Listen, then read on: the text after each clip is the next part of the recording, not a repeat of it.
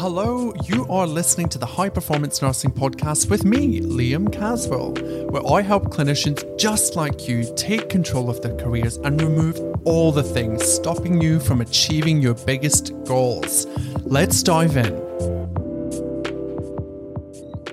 Hello, hello, and welcome back to the High Performance Nursing Podcast. Welcome. Today we have a fabulous guest. We have Jemima Jane here, Nurse Jemima Jane, self worth and self love coach. How are you going today? Yeah, I'm going fantastic, feeling really good. The sun is out, and I'm so excited to be here. I love that. We were just talking about how we've connected online on Instagram. It's where all the cool people connect. and mm-hmm. um, I reached out and I was super excited to get you on and to talk about all the amazing work that you're doing. Before I do that, let's tell you a little bit about Jemima. So Jemima's been a nurse for five years in total, one year in adults. Uh, that was her transition to practice program. And since then has been working in pediatric surgical and burns, which is super cool. First pediatric nurse to the podcast. So we'll dive into that. Jemima is someone who loves to laugh and have fun, loves nursing, but sees that there is an area which is missing. And that's the area of healing the healers first before healing other people. Oh, I love that so much. Jemima is a nurse who's realised the real and utter importance of learning life lessons through deeper spiritual and shadow work. A first generation Australian nurse who has always felt that she couldn't live up to her parents' expectations, who is now living her life without as much debilitating anxiety and being super proud of herself in the process. I love that, and you should be so proud of yourself. Let's start there. You should be so, so proud. Yay to you. I love that. So let's dive into your career.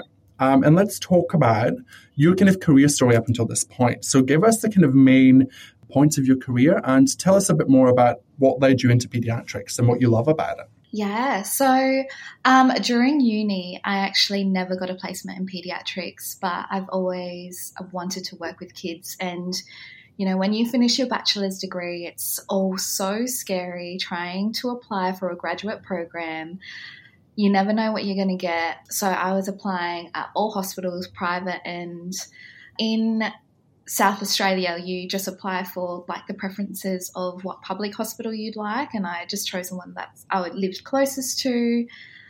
And I got into it. I was lucky enough to get a grad program. I just wanted to dive into it. I said yes to the public system and I did my T-Triple-P in orthopedics mm. and plastics, and then I did it um, in respiratory. While old people and adult hospitals are great, it was a lot of dementia patients, a lot of mm. broken hips, a lot of ADLs.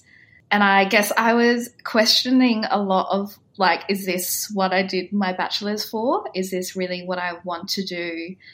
For the rest of my life kind of thing. And also just questioning if adult land was really for me. And then I guess it was getting to the end of my T triple P practice, and I had fantastic educators who would email us job opportunities because you're not guaranteed mm. after a job in the public uh, system.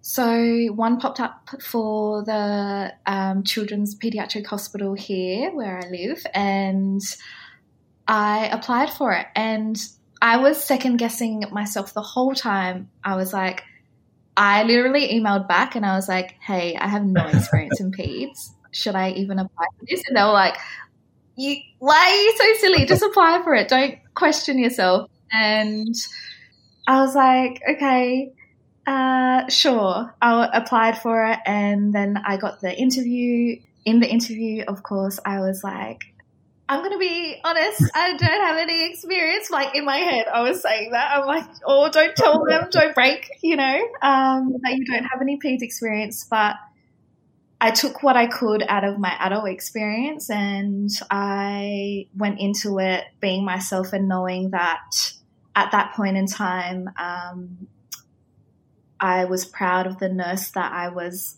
becoming. And I remember one of the questions was, what would be the hardest thing uh, transitioning from adults to peds? And I said, you know, generic answer. I guess it would be, you know, all the obs and stuff.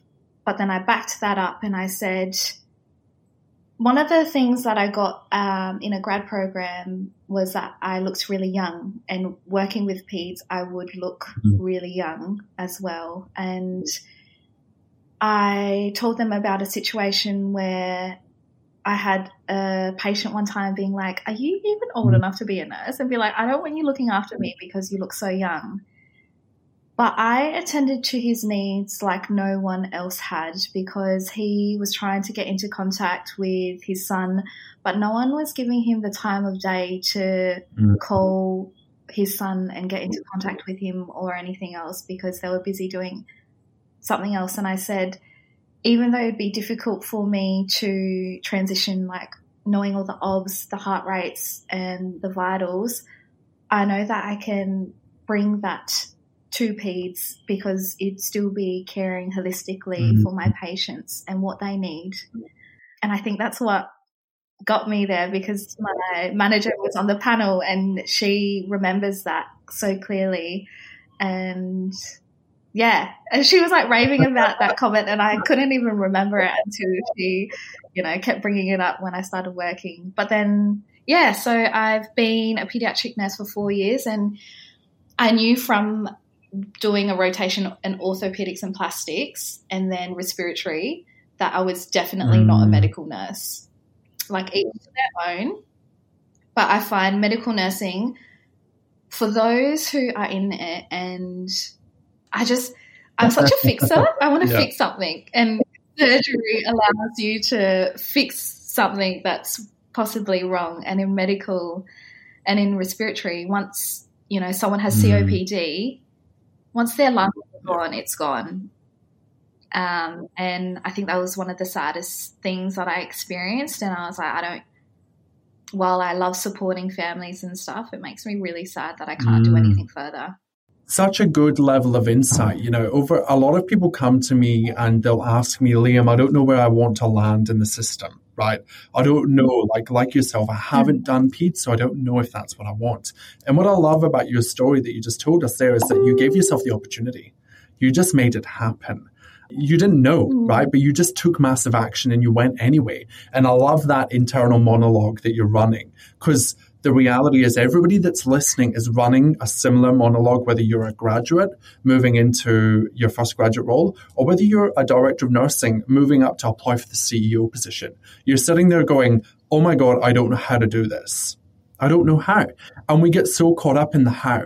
But here's the thing that I know 10 years of clinic, general mm. clinical work and being a coach, and you'll see this as well, and you, you've experienced it, I'm sure, is that we don't know the how until we actually give ourselves the opportunity to learn.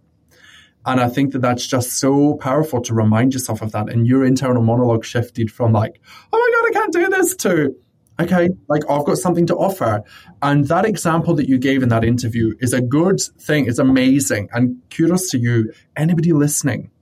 Such a good tip is really just relate it back to your experience and how you over deliver and think of a time where you can demonstrate the fit that you are for the organization. It doesn't matter whether it's PEDS, whether it's PAL care, whether it's ED, you know, what you did there is you made them feel something.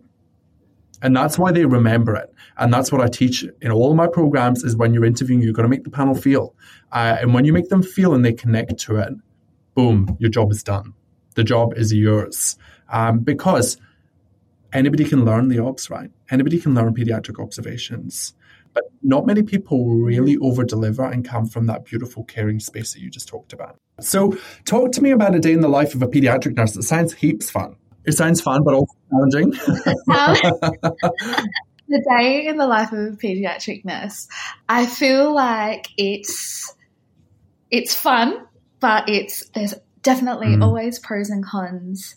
What I didn't realize was you definitely have to have and hold more space for more people, not just the patient mm. that you're taking care of. It comes with the families, the mums, the dads, the aunties, the grandmas, and the grandpas. Um, and yeah, you've got to try to and this is diving a little deeper as well, connect with your inner child. Because if you don't have that playfulness or remember how scary situations were when you were a child or think about what like a child's mind kind of thing. You can't reason with a toddler that's having a tantrum. You honestly can't. And to do obs on a kid with, you know, mm-hmm. our masks and stuff, you've got to make it a bit crazy, I guess. I was telling one of my colleagues the other day because there are patients you can never get obs on, and then if you get obs on them, you do a little brag. so I did a little brag because there's this little girl burns at the moment. She hates everyone because you know kids mm. don't need a like scary looking with masks. And I said, you've got to sing and dance. You honestly got to be like, make it fun. You've got to make it really exciting.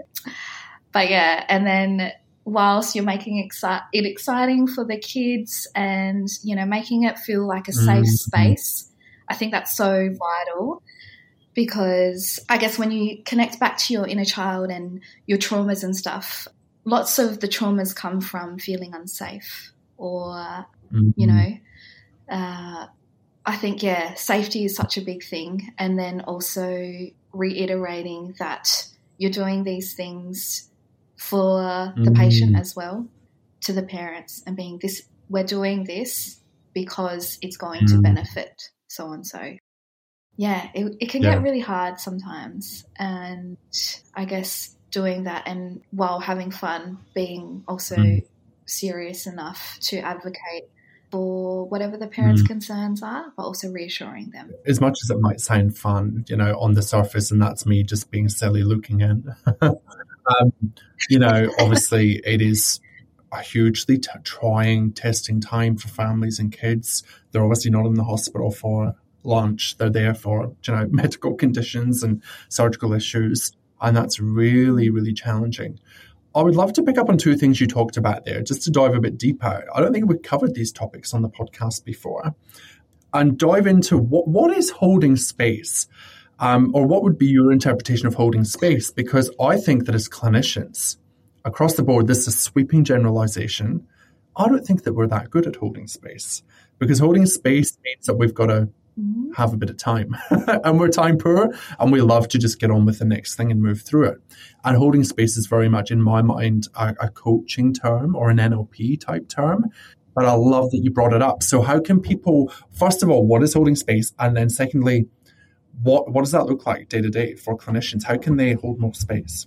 Cool. I think to explain holding space, it is to go in with the intention to listen to understand rather than listening to mm. respond.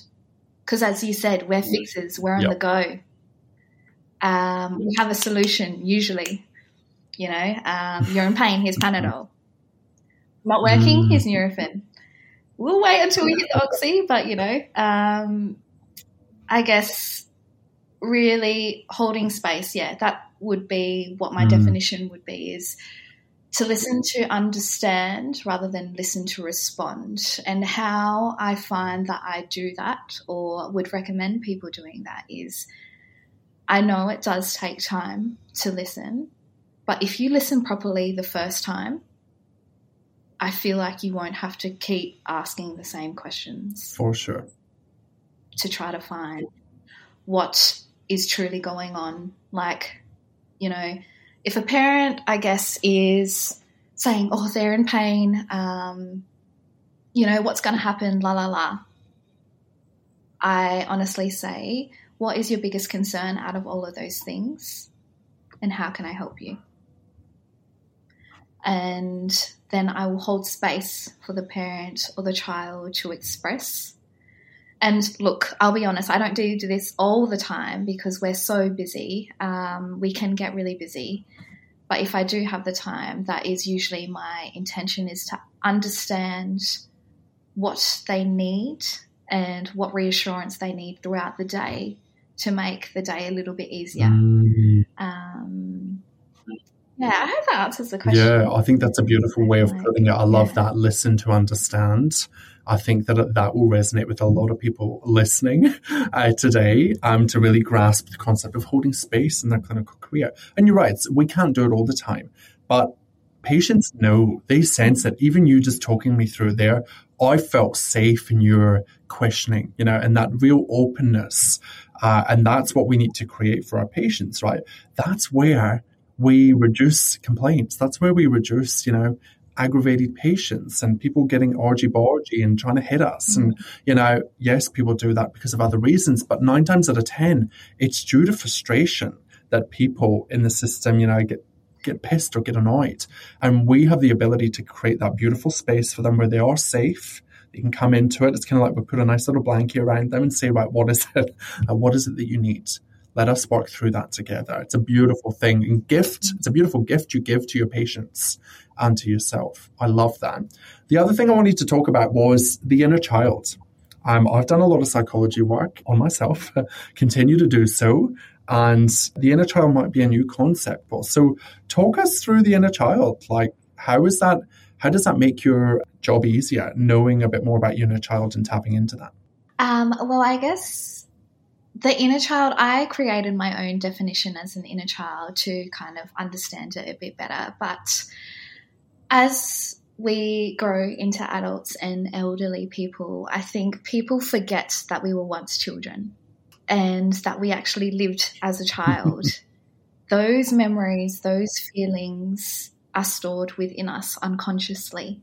And yeah, I think when we become adults, and what I didn't realize was all of my beliefs, my values, and what I have learned up until a certain point of adulthood, until I realized that I could relearn and recreate my values, were created from my inner child, if that makes mm. sense. Mm. So it's just, um, yeah, like our ego, it is something that sits in our, our unconscious that is actually such a big part of our life because what we're only really adults until I love saying this to my partner. Your brain has only matured at 25. So, whatever decisions you made before then, you're still a child. So, you know, so that's how I would explain an inner child. And how connecting with my inner child has helped me is to, I guess, understand where you introduced me as first generation mm. Australian, and I guess you said that I had debilitating anxiety. Not it wasn't that debilitating, but I would say that it affected me to the point where I projected all of my fears and anxieties to people and had a not so great relationship with my parents because I had a lot of blame. Mm. And that came from my inner child. And I think in nursing, one of the things that I want to do with healing healers is to allow them to heal their inner child first. Because a lot of our fears, anxieties, um, or traumas project out into the world and they project whether we mm-hmm. want them mm-hmm. or not to mm-hmm. project, if that makes sense. So when we go to work, if we're feeling unworthy, that unworthiness goes and projects onto all of our mm. colleagues and it affects our yeah. clinical care. Yeah. So, yeah, being able to understand ourselves and connect with ourselves on that unconscious, deeper level, and, you know, kind of making our inner mm. child feel safe because we are now mm. we're safe, you know, um, and to us to be proud of ourselves um, and to tell ourselves that we are worthy because I know you can get comments from people and be like, you're so worthy and, you know, you should be so proud of yourself. But at the end of the day, it's up to you to mm. truly believe in that on an yeah. unconscious level. Yeah. That's beautifully said. Yeah. Are you a graduate nurse who wants application support, interview support, and mindset coaching to work through all of the drama that's coming up as you approach your first professional application? I hear you, I see you, I feel you, and do not fret. My graduate career launch program doors are closed for 2022 intake number one. However, you can still get an immense amount of support through the High Performance Nursing channel. I have so many videos on Instagram that you need to go and check out now. You must join my private Facebook group where I give you lots of extra tips that I put nowhere else. Furthermore, make sure you dive into the show notes, click all the links, join my graduate career launch program waitlist in case the space becomes available. I will be in touch um, and it will be waitlist first. Secondly, make sure that you download my career freebies to help you succeed. I've had over 500 people download them, and I'm telling you right now, I get messages nearly every week from people that have used them and succeeded. So they work, folks. They work. Finally, make sure you go back through this podcast, listen to all the episodes, particularly the application support episodes. There are a heap of them, and there's so much value here that I truly believe will actually help you land a role just from this alone. So, good luck. Reach out, send me a message if you need some support, and get on the GCLP waitlist, whether you're 2022 or 2023. Get on it. I think that inner child work is one of the most powerful things. And when you realize and you open yourself up to um, checking in and touching base with your inner child, you'll start to see where it comes up. And, you know, for me, like as a nurse unit manager, as an educator, even as a nurse clinically, it would come up in the sense that I didn't feel good enough. Like my inner child was just like, this is, this is not safe. This, you know, I worked in toxic environments and my inner child would come through and and I didn't understand it at the time, but working through that with a psychologist has been one of the best things that I've ever gifted myself, right? Because it's allowed me to see that, like little Liam, I call him little Liam, you know, little Liam was um, hurting and he was worried and he was scared in that moment. And it's part of my job adult Liam, you know, the part of me that's adult Liam, to then give that safety back to him and say, "You are capable of doing this." Mm-hmm. You, and that's uh, that's why I love this conversation around healing the healer, right? Because what it does is it allows you to see that we have the power to heal ourselves. Like we are not made to be healed by other people, but yet we're conditioned to believe that everything that will fix us is external. Like, let's get a new iPhone. That will make me feel better. You know, let's get a new job. That will make me feel better. I did all of that. We all do it all. And I think it gets to a point where you run out of those options because when you've got everything material that you need, you then have nothing left to get, right? And that's usually, I think that's where I then had an aha moment and went, holy moly, what am I doing to myself? I need to talk to somebody about this. And I'm hoping you're nodding. I'm hoping that people listening will be nodding and relating to this because we keep outsourcing that worthiness and that need for validation rather than looking internally and just asking yourself a question like, what is it that little Jemima needs? Or, you know, whatever you called her. What is it that little Liam needs right now? What's he experiencing? And how can I let him know that it's safe? Because we continue to operate in that primitive state, right? That we've operated in for centuries. And the fight or flight primitive state really no longer serves a purpose unless you're falling out of a plane um, when you're not supposed to be, or you're in immediate danger. It really is not beneficial, right? Yet, I think, I'd love your take on this. I think as clinicians, we operate in fight or flight, I would say 90 to 95% of our day because we are not truly in touch with what's happening internally. We haven't set ourselves up for success and we're not believing, we're not creating that psychological safety for ourselves to be able to operate and give from a place of joy, gratitude, calmness. What are your thoughts on that? Yeah, I love that. I love that you talked about outsourcing it's like we just put band aid over band aid over band aid um, because we think it's going to fix the problem. And people don't realize that um, it's, it's within. And also the fact that checking in with ourselves, I loved that you said that as well because how often is it that we are checking in on other people, you know, and making sure that they're okay? That's our number one job as a nurse, checking that everyone else is doing okay. But how often is it that you ask yourself, how are you doing? And what is mm. going on?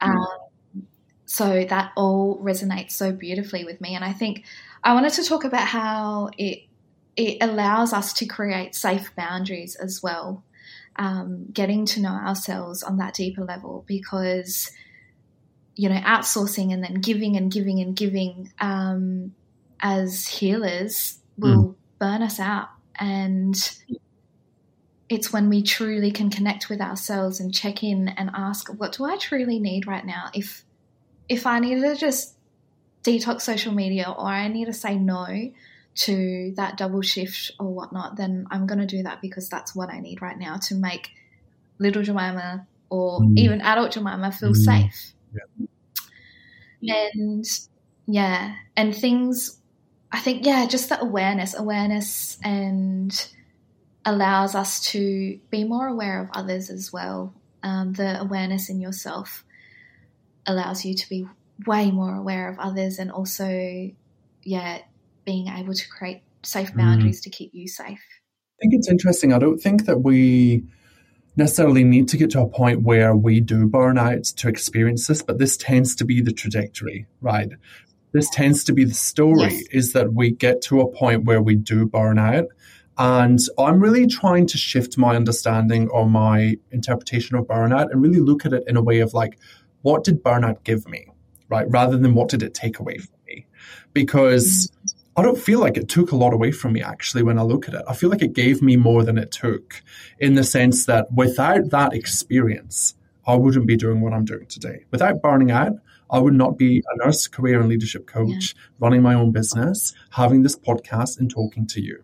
And that to me is invaluable. So I think that even though burnout should not happen, I think that there's a beauty maybe that's a podcast episode. Beauty in the burnout that we could draw upon because it is like an awakening. Um, lauren bell that we have on the podcast who's yeah. our consciousness coach she always talks about we're really just raising our consciousness um, around what it is that we truly want. Like we stop living like you mentioned in your bio stop living the life that other people want you to live and you step into your true power and you create the, the boundaries and you start running stories in your mind that are deliberate and not gathered from our past and from our subconscious mind.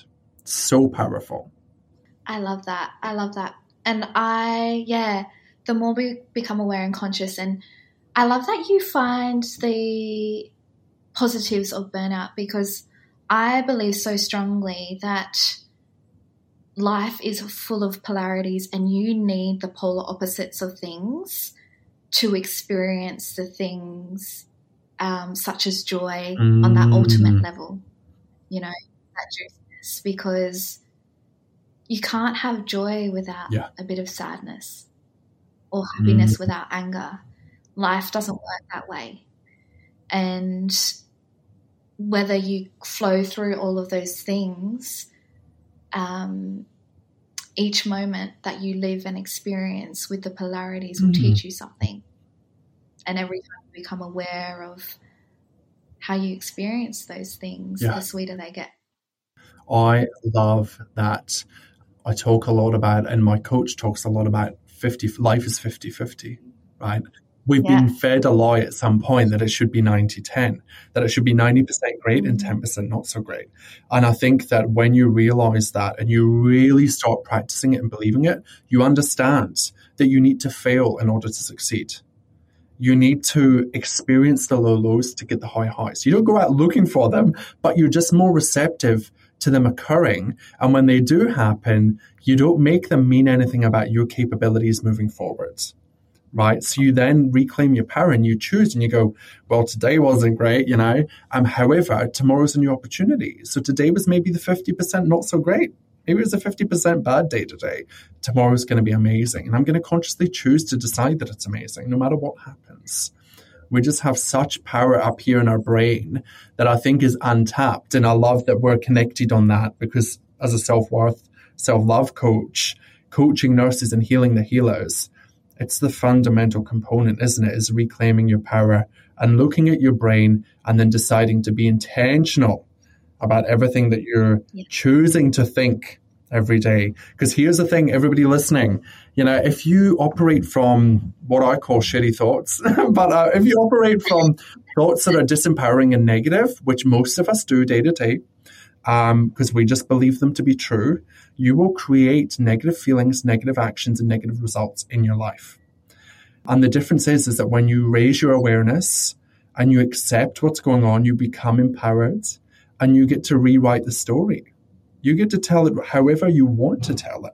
And you choose positive thoughts. You then embrace positive feelings. You have positive, beautiful actions, and you create beautiful, positive results in your life. It is so, so empowering. Yes.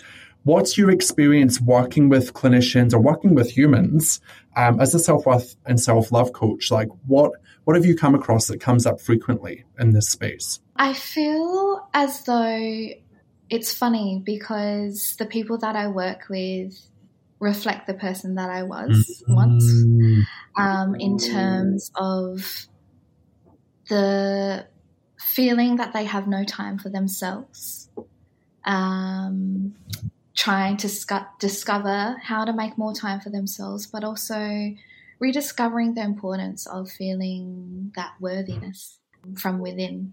Um, just, yeah, a lot of people, I guess, feel like self care is, I guess, people think of it as something they need to do at a point when they really, really need it. Mm. Whereas I try to teach that self care needs to be a consistent, a consistent thing to do, um, because you don't get the results just by doing it once. Yeah, you've got to do it consistently. Mm. And what I also love um, talking about, because what I have tried to do is I compare myself I, I have struggled with comparing myself with mm. all the social media things that you see, all yeah. the fitness models and stuff. It's it's like this is how I should be. But that's just society. That's just society's story. Yeah. Mm. And I feel like we need to rewrite our own story and you don't need a self-care how society does it. There's no rule book of how you need to self-care or there's no rule book on how you know um, you need to look physically or uh, mm. need to eat or need to um, do those things we're just so influenced by society's impressions of things mm. um, and it's like you need to go back into creating your own i love that because it, it allows you to ask yourself how would i like to show up and care for myself what does self care look like for me? Right? It's all well and good that yeah. people might say, oh, bubble baths, whatever else. But I talk about this on Elena Mallory's podcast, The Happiness, all the time. She talks about this and she's like, self care ain't bubble baths. Like, you know, that's fine if it works for you. But for her, it's a cup of coffee. For me, self care is going to the theater. That is my thing. I, that is my ultimate self care indulgence. Um, and it fills up my cup. And I think that, you know, in my experience working obviously as a clinician and then trying to fit self-care in around my work i guess where i went wrong was i was always trying to just do without actually looking at the thinking and the feelings behind the doing so I would just like, I'm going to go to the gym now, you know, and I'm going to make sure that I go at 5 a.m. And then I wondered down the track why it never stuck.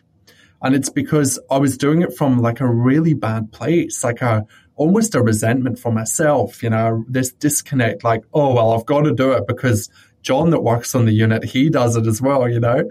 Um, and look at him, he looks great. And look at me, I've got an extra couple of kilos. So there's that comparisonitis that comes in. I love calling it comparisonitis because it's it's infective, like it's mm. infectious. And there's just no real space for it, right? When you really step into your your own and into your authentic self. Um, my coach talks about comparisonitis being like an indiscriminate beast. Like it's always there. It's always going to be there. It's just like imposter syndrome. How do you manage it? How do you know that it's there, acknowledge it, and then move forward anyway and just take massive action and be willing and courageous to just do the thing. Like coming on the podcast today, Jemima and I were chatting in, in Instagram. She's, oh my goodness. I'm like, yeah, but you know, you're just going to do it. And that's amazing. That's courage. That's pushing through all of that. It's not pushing it down or like not addressing it. It's pushing through it and realizing that you are capable and you are worthy and you can do this and you have a beautiful thing to offer the world. And that's for every clinician. You don't have to come on a podcast to talk about that, right? That can be in your day to day work. It's about tapping into that space. I love that. And I love that you say to not just push it down and not address it because um, the more that we avoid things, the stronger they will come up and the stronger they will try to be addressed. Mm um, I feel like they will just shout at you. It's um, when you're doing things unconsciously or, you know, it, it will just get to a point where it's like it has to be addressed and you need to do something about it mm. and take action. Mm. Um, I put out an email today that said, "What you resist, you persi- persists. What you God, I really badgered that, butchered that. What you resist persists. You know what you avoid. Avoidance is an action, right? Avoidance is something that we're not doing. It's an inaction. Um, and in order to work through that, we've got to get into the the thinking space.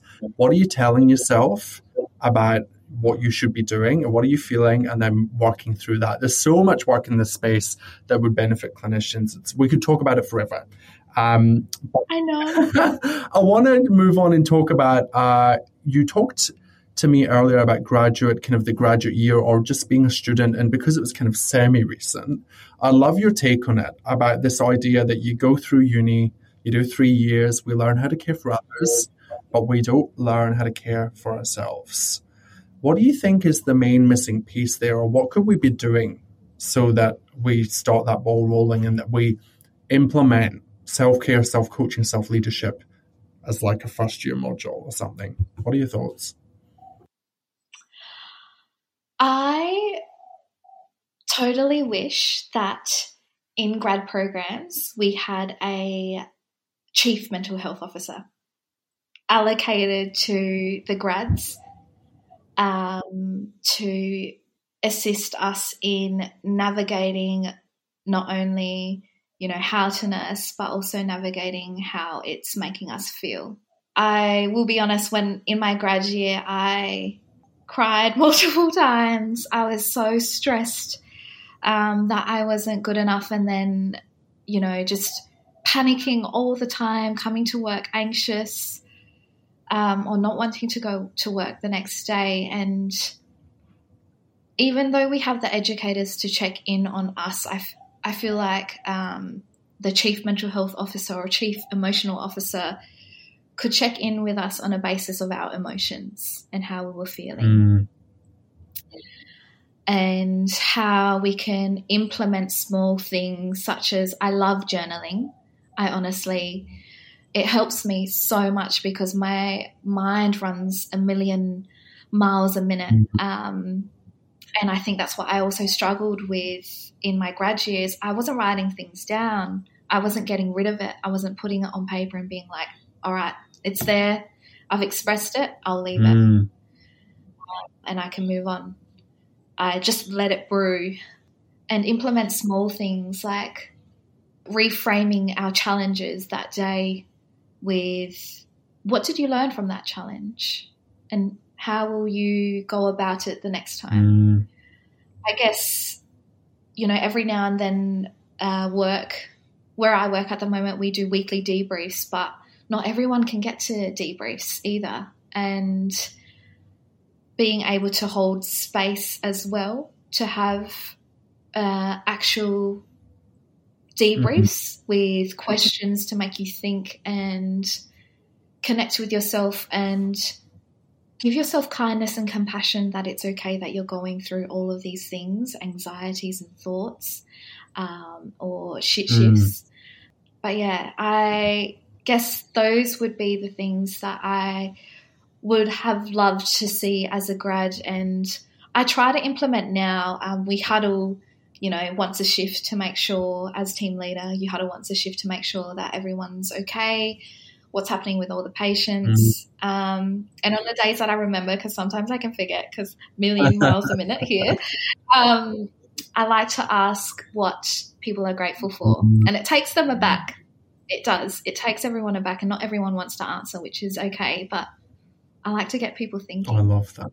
It's like it doesn't have to be something from work, but it breaks state a little bit. It, sorry, break state is also an NLP term, but you know, um, gets them to stop running a thousand miles a minute in their head and being like, "What am I grateful for mm-hmm. today?" Or "What am I grateful for this week?" I I, I never get asked that. Yeah. And it's like, why don't you get asked that? And why don't you ask yourself that more often? Mm. Um, so yeah. good. I love that idea of a chief mental health officer, chief emotional officer. I love that. Um, how funny, CEO, chief emotional officer. There you go. There's one yeah. for the uh, the um the industry. Maybe that could be part of the role. Hey, I'll take the job. Um, just none of the other stuff. I'll take the chief emotional officer. I totally agree with you. I think we're um, kindred spirits on that. That the solution or one of the the key solutions needs to be that safe space for clinicians to either come one on one and debrief. EAP ain't cutting it. It's just not good enough. Mm. And that's not coaching, that's not mentoring, that's not it's no guidance. It's literally just a stranger on the phone, which is fine if you need to just let it go. Um, but you're right. A debrief, in my experience, is only as good as a person leading the debrief. Right. So if you've got somebody that's like, right, we had an arrest today and it, you know, this happened and like, what did we do wrong? Let's talk about it. Like, ain't that ain't welcoming safety into that conversation. And you're just going to have clinicians looking down at their feet or suddenly remembering that they've got somebody on the bedpan and they need to run out. People ain't going to stay for that, right? We need to offer that compassionate, psychologically safe space for individuals for, to, to express their gratitude, to get vulnerable, I mean, not a lot of people think of going to work and think that they can embrace vulnerability in the workplace. And in order to connect to your inner child, in order to connect to better, more productive thoughts and feelings, you need to be able to get vulnerable and courageous. You can't do that when you've got your armor up. You just it's just not possible. Um, and that comes down to leadership, you know, and creating that space. Um, so I'm with you on that. Maybe that's the future. You heard it here first on the podcast. CEO. And I think that having an external workplace coach uh, would be uh, an integral part of healing the healer moving forward. Because, I mean, who do we have? Our managers are super busy. I mean, I tried to coach people as a, as a manager. I had 50 staff.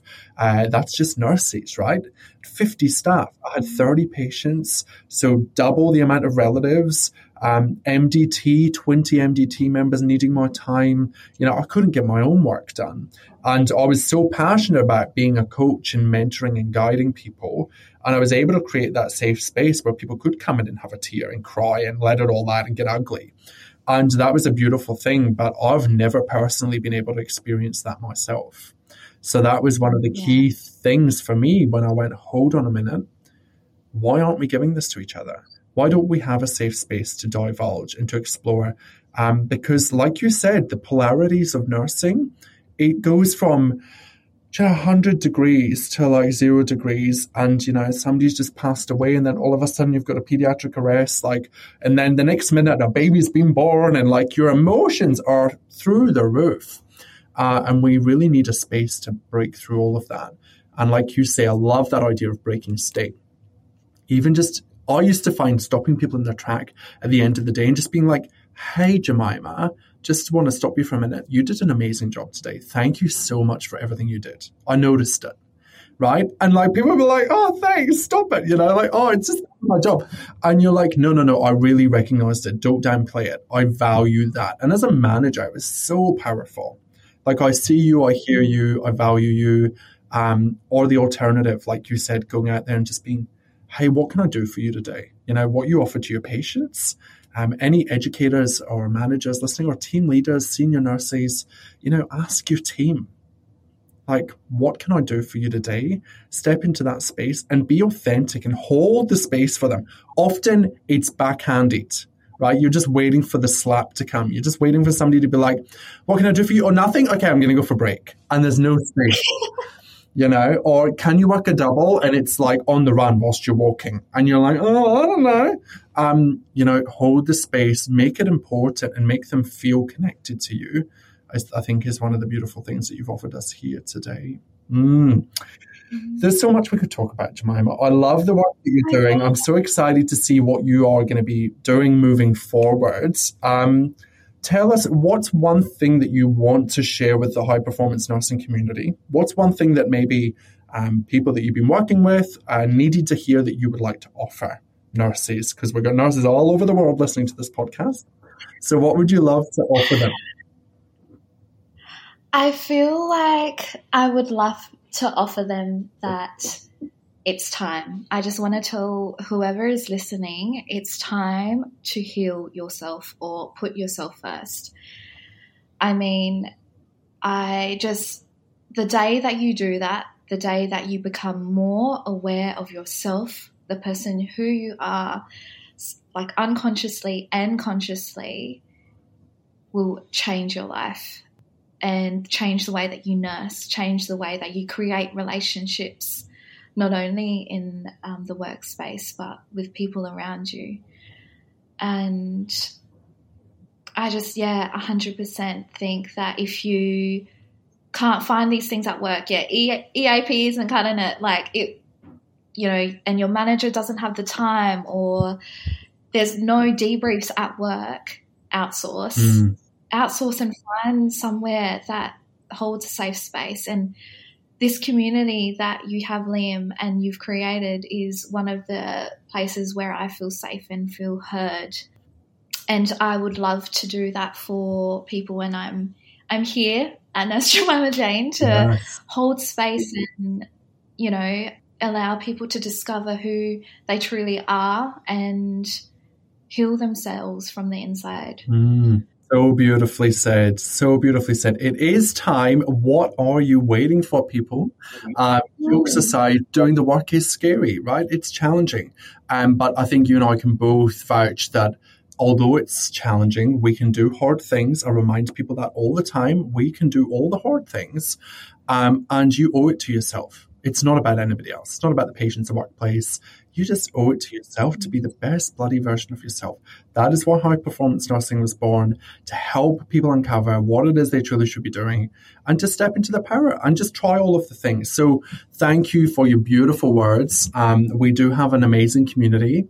And it is super empowering and uplifting to have this space. Many people don't have this in the workplace, so we create it online and um, we give it to each other here um, in your ears right now. So thank you. Um, you're on Insta. What's your Insta handle? Yes.